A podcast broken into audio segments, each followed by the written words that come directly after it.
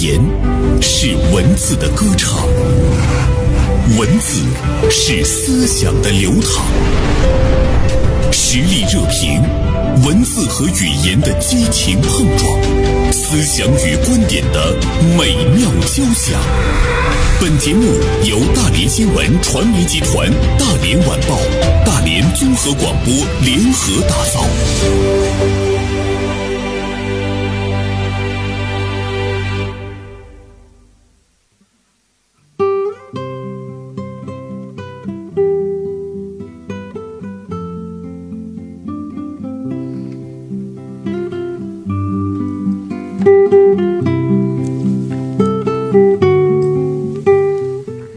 我们来和大家聊一聊的一部影片，叫《保你平安》，其中呢是谈到了跟网暴啊相关联的一些话题。那么这个可能在我们的生活中，大家都是耳熟能详了，甚至有些人也许或多或少的呢会受到这个网暴的伤害。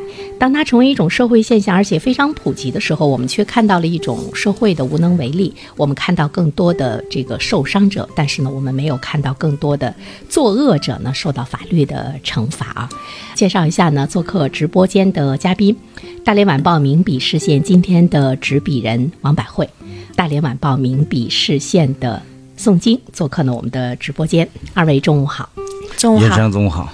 保你平安这个电影，百惠看了吗？呃，我看过了。呃，大鹏导演的这部电影呢叫《保你平安》呢，现在正在这个各大院线正在热映。我对大鹏呢。呃，非常刮目相看的，非常有才华的一个导演。前导的几部影片我都看过，包括《缝纫机乐队》啊，《吉祥如意》我也看过。他除了喜剧的色彩之外呢，他非常难得的一个，他是用一种喜剧的形式在写了一篇杂文。嗯。而他针砭的这个热点的话题就是一个网络暴力。嗯。和网络谣言。其实现在很多的电影呢。都在回避这个社会的热点问题，不好拍，很难出彩。很多时候都在古装戏啊，穿越，玩情感。但是那个离现现实题材的特别远哈，电影呢就是也拍不好啊，费力不讨好。嗯，我记得呃上一个能够引起好评的这方面题材的电影，可能就是《我不是药神》。大鹏这个电影有几个。值得关注的啊，我给这立一下，因为它的取景的地点在大连。第二呢，这个是一个喜剧，拍的有点像荒诞的一些手法，但是呢，他拍的话题又非常现实，有很多的这个明星的加入，还有一些网红，啊，千万级的网红的加入，而且他拍的就是现实感非常强。他这个网络谣言通过一个这个小人物叫魏平安，充满正义感，他多管闲事儿。穷追到底，最后呢追出了真相，理想主义很强的一个影片。我认为呢，它呃荒诞中有真实，同时还有感动。它给我们现在社会的毒瘤这个网络暴力呢，提出了一个自己的方案。作为网民，作为普通人，我们应该做什么？每个人都有维护网络清朗的这种责任。其实每个人都行动起来的话，可能网络谣言造谣者可能也就是像过街的老鼠一样，人人喊打了。他提出了一个途径，解决的途径，解决的途径呢是放到了平民老百姓的身上。呃，在这个抗击网络暴力的过程中，我们能不能像《保你平安》中的主人公那样，自己去呢追寻造谣者究竟是在哪里？希望呢能够呢阻止这个网络暴力的进一步的这个发展，以及给当事人所带来的这样一个伤害哈。网络暴力。它现在已经成了一个特别普遍的现象，它不会说仅仅发生在一些什么知名的人物啊、焦点的事件啊、相关的人物身上，它有可能会随时发生在我们的身上。比如说百会、诵经、原声会发生在我们的身上，就是它已经普遍到了这样的一种状态之中的时候，我们依然看到的是没有一个非常好的解决的途径。你觉得依靠这个平民来当英雄？面对这个问题的话，他会有多大的这个力量？我觉得，呃，仅仅靠平民其实是不现实的啊。其实很多网络暴力，它都走在这个法律的边缘。他已经涉嫌了犯罪。嗯，但是我们现在的法律，呃，对这一方面的规范还是很无力的哈。事实上，在我们自己的身上，随时都可能发生网络暴力。我也曾经被网暴过，我可以这么说哈。我曾经在网上写了一篇文章，呃，来讨论什么呢？就是我出国看到的一些平民当中的文明现象。比如说不横穿马路啊，比如说司机给这个行人让路啊，我们每一个呃去过西方发达国家的人都有这种感慨哈。那么回来以后呢，我就写了这样一篇文章，它的本意就是希望我们更多的人都去学习文明，规范自己的社会行为。这篇文章就遭到了网暴，第一次遇见被网暴是一种什么样的情形。文章发表以后呢，在网络上确实引起了热议。一个是流量非常大，阅读量非常高，然后这个留言非常多，评论非常多，非常非常多的评论指向我崇洋媚外，很多的脏话扑向你啊、认为你是一个吃着中国饭的一个人，然后现在向往国外的这种那是发生在什么时间二零一六年。那么后来让我感觉到可怕的是什么呢？有一个人在网上公布了我的家庭住址和我父母的家庭住址，写的非常详细。我们家几个人叫什么名字，我爸爸是谁，写的非常详细。当我看到这个信息的时候，我确实有些害怕了。我在明处，他在暗处，我不知道他会用这个东西来干什么。求助过吗？报报警了？那么就是刚才白慧说的，影片当中呢，这个魏平安呢，他是一个穷追不舍的平民英雄，那我没有做做这个英雄，我做了平民狗熊了哈。我默默的把这篇文章删掉了，知道我们非常珍惜网络上的流量，网络上别人的点击，每一个粉丝都要宠粉嘛哈。这篇文章让我感觉到，在网络上写文章其实是。呃，呃风险很大的事儿。你写的一篇文章完全没有这方面的意思，就会引起这方面的反应。那周围当时有有没有一些人，比如说给你一些帮助啊、支持啊，来伸张正义啊等等，有有没有呃感受过这种温暖？网民是有的，就网民之间他们打起来了，一部分人就认为说这个人你崇洋媚外，另外一部分人人就说这篇文章其实写的非常好。当然，这两方面的人我都不认识。其实宋晶讲的这件事情的话呢，很深刻的说明我们每一个人都有可能会遭遇这个网暴。当时我问他，我说周围有没有人帮你？其实我是想问说，在现实的生活中，比如说，呃，你是否去报警啊？包括你周围的这个亲人啊，包括这个朋友啊，有这种伸张正义的这样的一种状态。宋晶他是默默的把这篇文章给删除了。就说明，其实就我们个人的力量来说，我们来应对这个网络暴力是特别的无能为力。其实宋晶这个案例还非常典型，是，它反映了一个什么问题呢？就是我们现在网络的现状。嗯，最新的数字是我们中国现在的网民有十四点五亿，林子大了什么鸟都有，包括像他写这篇文章，有很多人没有读懂，然后就非常武断偏激的给他贴标签儿，然后呢又煽动了很多网民的情绪，来进行人身攻击，甚至人肉搜索，嗯，对当事人造成了很多的人身安全上的隐患，都是游走在犯罪的边缘。但是你很麻烦在哪儿呢？我们目前对于这个网络暴力的这种立法呢还不够完善和健全，包括你打官司，你打谁？立证怎么立？取证怎么取？立案怎么立？很复杂。网络暴力的最终结果就是，被网暴的当事人只能选择忍气吞声，因为他是无助的，面对的是一种无形的力量，你又不知道是谁。这就是网络最大的可怕之处，因为网络是一个什么呢？人人都是麦克风，这个什么概念？比如我是农村长大的哈，农村当年我因为最权威的就是我们村委会那个大喇叭，村里的领导都是发布很多通知，都是通过大喇叭，全村都能听见。如果假如家里我家里一只鸡跑到邻居家了，我就因怀疑邻居家把我鸡给偷吃了，然后我家里安了一个大喇叭，我就向全村喊，我说邻居什么张老三偷了我的鸡，全村人都知道了。后来我的鸡又回来了，发现不是他家偷的。这个时候来讲，全村人都知道邻居张老三偷了我的鸡，怎么来洗白他很难。就是一件事实在网络上发布的时候，就是包括网络的一个谣言造出去之后，十个、一百个、一千个更正也难以挽回它的负面的影响。网络现在这个可怕之处就在于这种不知道多少倍数的这种放大作用。n 次倍的这样一个放大。宋晶，其实你你当时没有想到过借助警察的力量，你是不是有的时候也不抱有太大的希望，是吧？这个是不是我们大多数普通人面临网暴的时候我我是比较早的做自媒体哈，就是在那个网络上写文章，简简单理解就是这样的。那么呃，我其实被被警察找过。不是这件事情，呃，我还有另外一篇文章呢，那篇文章我到现在没删哈。当时呢，我是在写当年大连有几家百货公司在同一年之内关闭。我其实想表达的是说，百货公司的关闭，包括新世界百货呀，包括这个久光百货呀，就那一年的时候。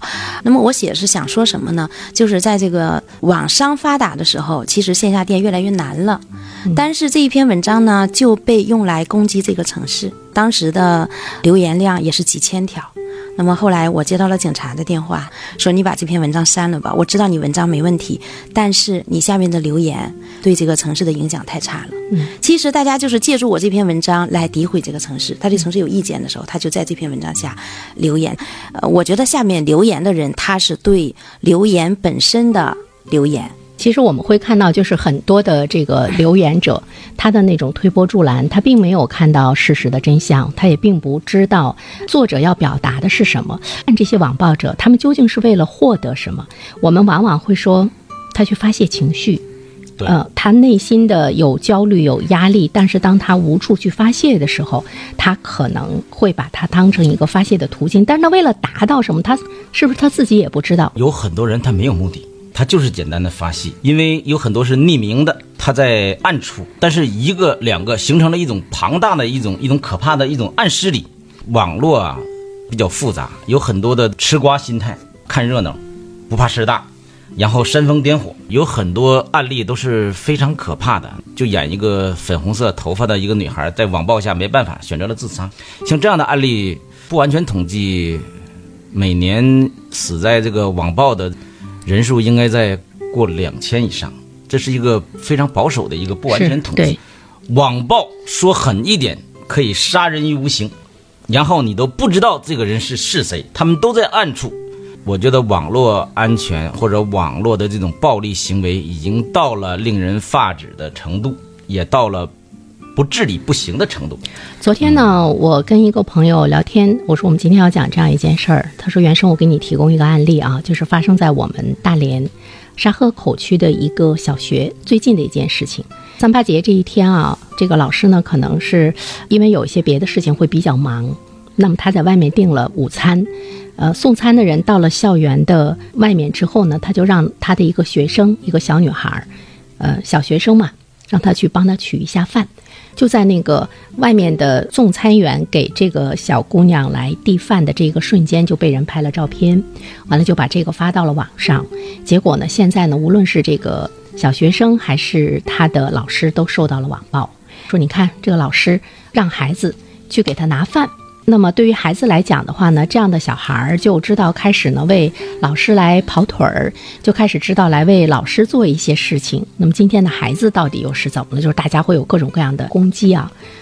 其实当时他给我讲这件事情的时候，我真的是感觉到一种惊悚，因为我觉得他不仅离我们越来越近，而且他伤害的人也越来越脆弱，越来越弱小，甚至于在他们没有看清这个世界的时候，他有可能就受到了这个网暴非常残忍的这样的一种伤害。他不知道这个世界呢发生了什么。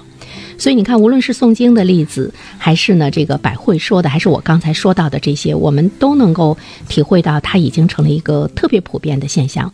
怎么办？我们怎么样呢？去面对这种现象，减少呢对当事人的这样的一种呢这个伤害？我觉得我们首先是不是能够让我们自己不去跟随，不去这个议论，不成为一个键盘侠？百惠，你网上看到一些热点的一些事件，你特别想说话的时候，你会不会在下面去评论发表观点？或者是你看到你特别不愿意看到观点的时候，特别想说话？跟贴是很正常的，但是每个人正常的人应该是理性思维，理性啊，这个回贴，而不是呢，因为你有着马甲，或者说你是匿名的，然后你就可以胡说八道。而且现在网络的很多的新闻，刚刚发上来的时候，包括很多自媒体发布的新闻，不一定是真的。所以很多时候来讲，你比如说有一些热点上热搜的东西，让子弹飞一会儿。对，过两天可能就反转了。如果这个新闻不是真实的，你任何的评论都是没有意义的。大量的这种不实新闻满天飞，这是一个现状。抗击这个网暴啊，呼唤更多的平民英雄，是因为从电影来说的。但是光靠这个肯定是不可能来对有效的治理这个网络暴力。嗯，治理网络暴力呢，我关注一下今年两会很多的代表委员也热议了这个话题。这现在这肯定是一个社会的一个焦点问题。这个顶层设计的层面来讲，肯定是先呼吁法律的健全，立法，然后呢，包括实名制，包括对网络平台的监管，然后控制每一个人的这种隐形的这种不负责任的这种乱发言，这是一方面。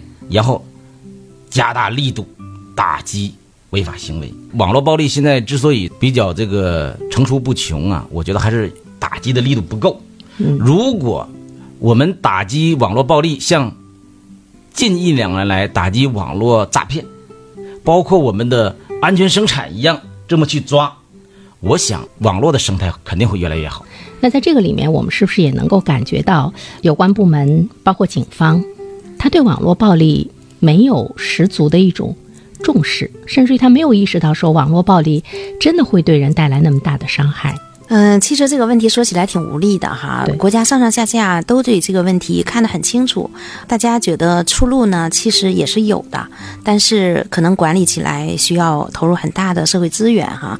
我觉得这个根本的问题还是在于平台本身，就是平台对用户的管理呢，事实上有很严格的要求。像你们收集我们的这个个人信息一样的去收集用户，去去管理这件事情，我觉得这件事情是会得到遏制的。可能有几起案件下来，它就会起到一定的震慑的作用。但是我们在这一方面投入的警力啊、人力啊、资源呐、重视程度啊，都远远不够。再包括平台它本身的那种社会责任感，它要的就是流量嘛，它要的就是关注，它要的就是更多的呃哎你你这说说到问题的根本了。不管好的坏的。问题的根本是平台纵容这种行为。是为什么平台需要人气？嗯那么有一句话叫“黑粉也是粉”。这个黑粉呢，他也是来给你做数据的，给你做流量的。网络的特点就是这样的嘛，就是所有人对所有人的传播，这是新媒体的一个定义哈。这个定义是这个就《连线》杂志的创始人哈凯伦凯利提出来的。就新媒体就是所有人对所有人的传播，所有人都参与了传播。那么新媒体内容的特点就是它有一定的互动性，一定是有互动需求的内容在网络上才能够火起来。所以呢，其实平台是希望有这些些互动的。那么这些互动如果一边倒的来说一些理性的话的话，这个互动其实是互动不起来的。对那就是一个我们都知道乌合之众哈。就是他一定要让你吵架，哎，对一定要让你形成那种辩论，大家呢才会有那种兴致。甚至于我们有的时候在网络上，比如说你发表一篇文章啊，发表一个作品，网络对你的评价，包括奖励的机制，它一定是要看你的这个互动的数据。如果你的互动包括留言的数据上不来的话，那其实呢，它给你的这个评价的分不是。很高，嗯，所以呢，不管什么样的互动，它都是这个希望的。这个似乎呢，它已经是成了新媒体评价的一个不可缺少的一种这个维度，而且呢，它是想知道受众对你的这个内容是不是很感兴趣，是不是呢很受欢迎。以独特的观察视角，发现时代的蓬勃力量；以敏锐的内心感知，寻找我们的精神家园。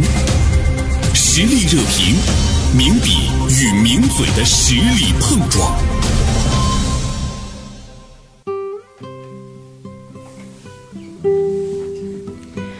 就是其实从我们自身来说，呃，我们的那种正义感、社会责任感，有的时候呢，你可能在现实的生活中和你在网络的世界中，你自身可能也是分裂成两个人。比如说，在现实的生活中，你看到警察抓小偷，完了你看到这个小偷跑到哪儿了，那么你会你碰上警察，你会跟他说说到哪里了，到哪里了。呃，或者是说呢，你你看到呢，他要逮捕一个嫌疑人，你看到了他的照片，你见到了，那么你会主动的去会告诉警察说我在哪里哪里见到过他哈。我们在很多的刑侦片中都会看到来自于人民群众的力量。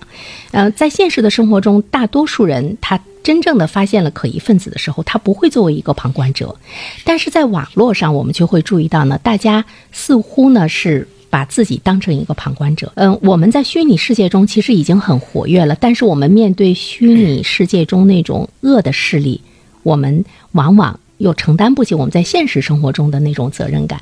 刚才举的例子非常好，你比如说这个抓小偷，这个这属于社会鼓励的见义勇为行为，但是在现实生活中，不可能人人都做，都是见义勇为者，所以我们才鼓励更多的人做敢于抓小偷的这种见义勇为者。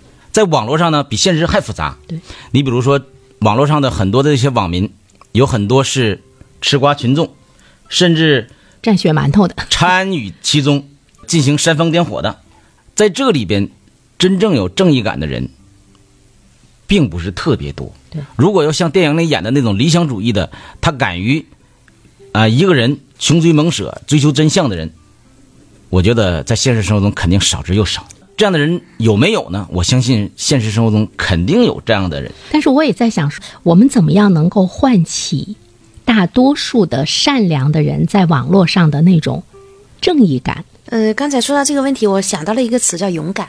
你刚才举那个例子，现实生活当中警察抓小偷，只有勇敢的人会站出来啊、帮忙，那么大部分人还是懦弱的，他还是躲在后边的看，就是但是他会打个电话，会告诉你我看到他在哪哪里了。比如说有些犯罪嫌疑人吧，除了嗯抓小偷之外，但是我觉得，得这也是少数人的。如果不是少数人的话，一定是因为这个有悬赏嗯啊，他是啊，他是被鼓励的。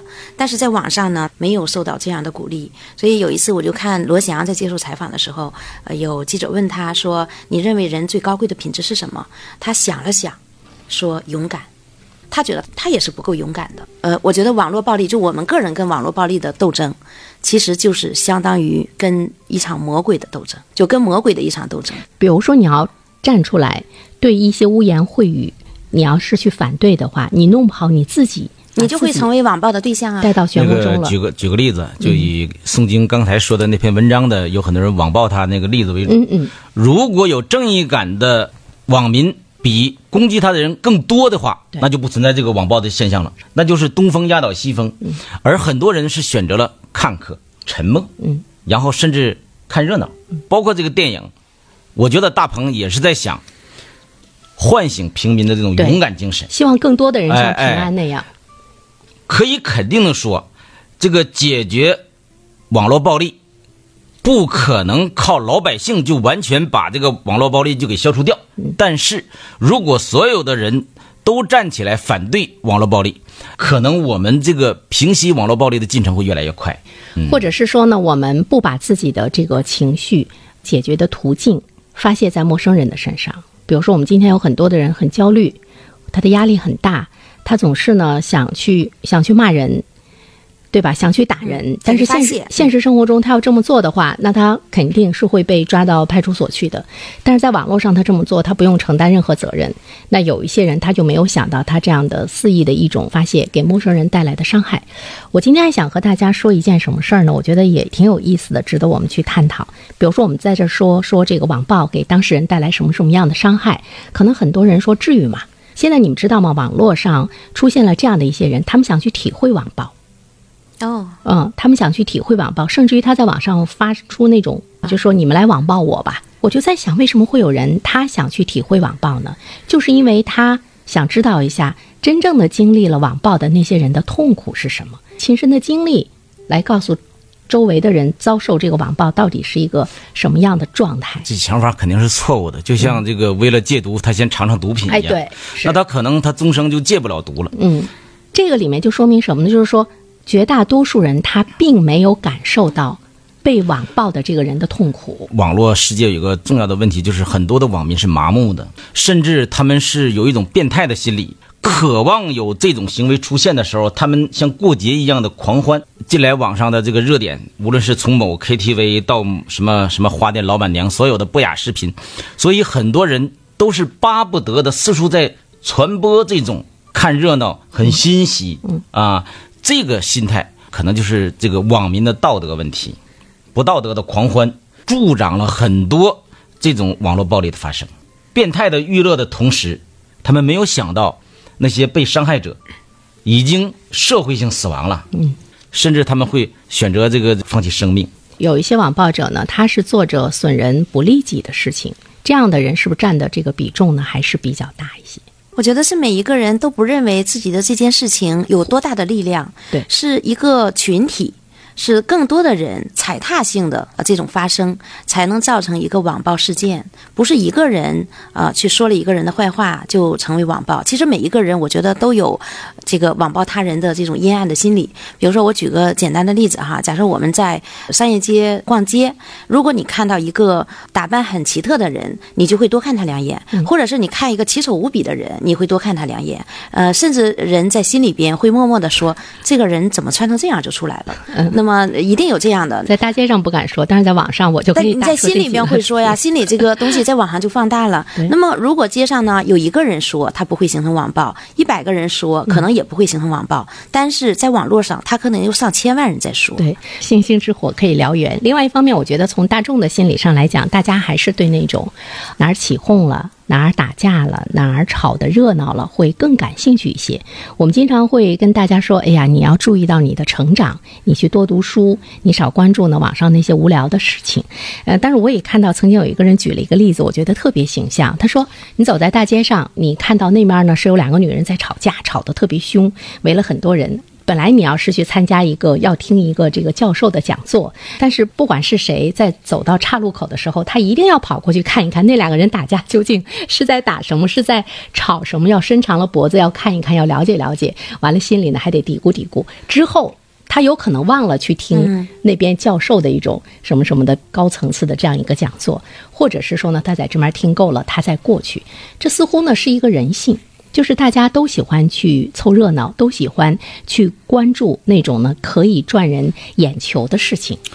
另外一方面的话呢，有一些人他是法盲，他并不知道他是网暴的发起者，真的他要承担法律责任。但是我觉得这里边还有一个很大的一个层面是利益问题。其实我们知道，网络上流量就意味着收入啊，意味着利益。那么很多人为什么他去参与这个事件？包括你刚才说的，说有的人说求求我网暴我吧，那是流量啊，那是生意啊，嗯啊，所以呢，他是为了靠这个东西获利呀、对呀、第二个呢，有的人可能是觉得，当一个人出名的时候，就是哪怕是一个平民，他在网络上成为一个明星的时候，就是成为网红的时候，就会有很多人来诋毁他。大家愿意看到那些被树立起来的人倒下，这是人的一种很阴暗的一种心理。其实我们都有嫉妒心，谁红我们在心里都默默的会嫉妒谁。电影《保你平安》里头，这个最终这个魏平安抓到那个源头的造谣者，他的目的非常单纯，就是因为这个人有流量，我要造他的谣。流量多了之后呢，我就会得到很多的展的什么币子，然后最后可以不用花九块九就可以读一个小说，就因为省九块九，然后造了一个人的谣，然后就产生了一系列这是一个利益。获得。最后想跟大家分享一个案例，是最近发生的，就是我刚才说为什么有有一些人在网上他是这个法盲，就有一个孩子啊，他最近其实已经被保送到呢中国科大了，但是可能是因为他呃在中学的时候呢喜欢一个女孩子，感情受到什么挫折哈，他把这个女孩子的照片放到了一个黄色的这个网站上，把另外一个人的头像换成了这个女孩子的头像。这个黄色网站呢就联系这个女孩子，就受到了很多的骚扰。这个女孩子就就跟这个男孩联系，希望他能够取消，但是他一直不接电话。后来因为这个女孩子知道是这个男孩弄的，他就报警了。报警之后呢，这个男孩子的前途基本上是被毁于一旦了。本科学校对他是开除，可以保送到中国科大的这样的一个机会也完全没有了。看这件事情的时候，你说这个男孩子他想不到他在网上的这样一系列的做法是犯罪吗？他想不到对他的这个前程的这样的一个影响吗？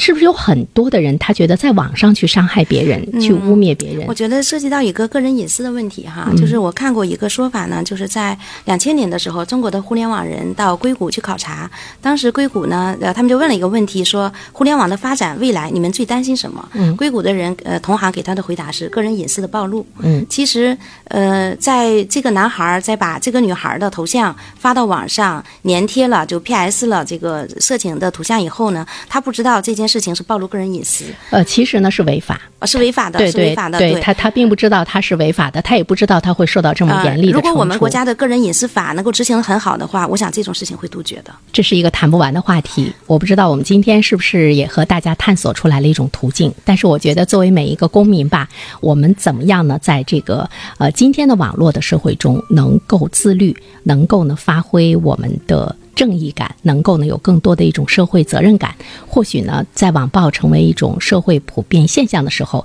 我们可以制止呢它的一种蔓延。当然，我们也期待着，呃，法律部门对它的更进一步的重视吧。我们珍视每一个人的生命、情感和在这个社会中正常生活的一个权利。